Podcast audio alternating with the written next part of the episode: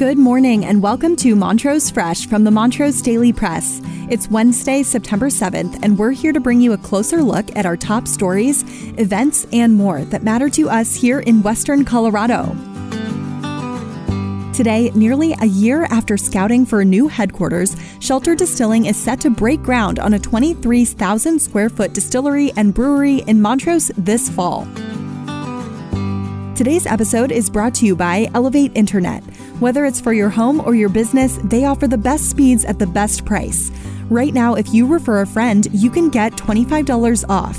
Give them a call for more information at 844 386 8744 or visit them at elevateinternet.com. Now, our feature story.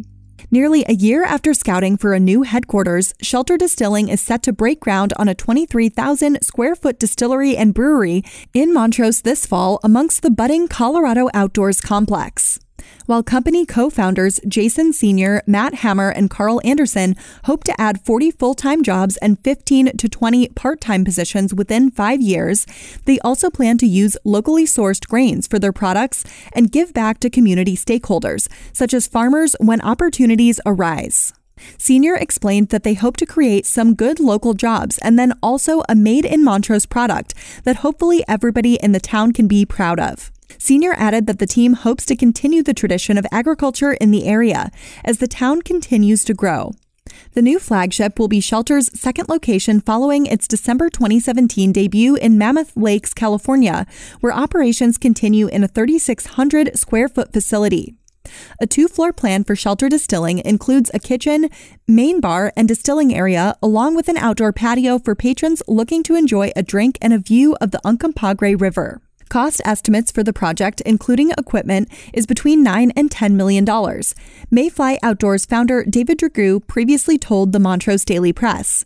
Since making the move to Montrose in early August, Senior has been focused on settling in and helping his kids adjust to a new school while working with his construction team. The past six months have been dedicated to working with the project's contractor, Shaw Construction, and architect team as they navigate rising costs for construction materials. Senior says the building costs have been so crazy these days that they've redesigned the building.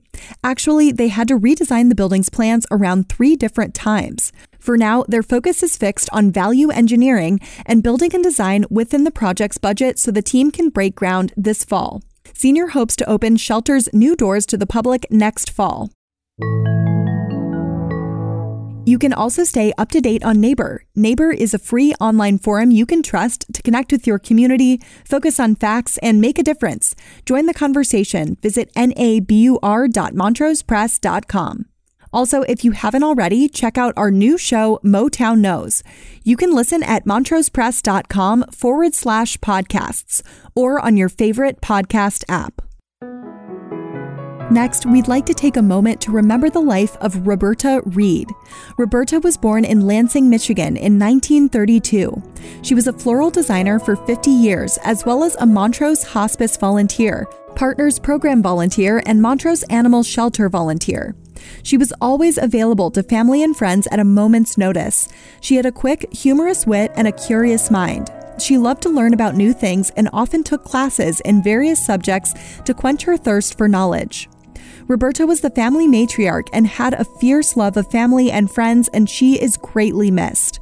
A celebration of her life will be held on October 2nd at the Ute Indian Museum at 1 p.m. The museum was a very special place for Roberta and her late husband Dale, as they were married there and Dale was a longtime board member. They would visit often, walking hand in hand through the historical grounds.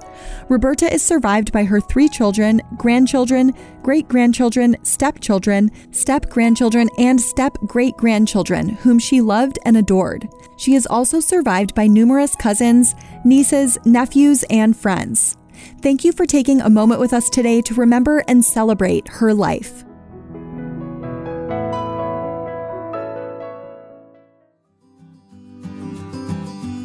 That's all for today, and thank you for listening. For more information on any of these stories, visit us at montrosepress.com. And don't forget to check out our sponsor, Elevate Internet.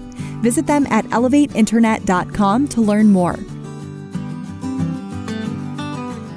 For more than 137 years, the Montrose Daily Press has been dedicated to shining a light on all the issues that matter to our community. Go to montrosepress.com to subscribe for just $1.99 per week for our digital edition. You'll get unlimited access to every story, feature, and special section. Thank you, and remember to tune in again next time on montrosepress.com or wherever you listen to podcasts.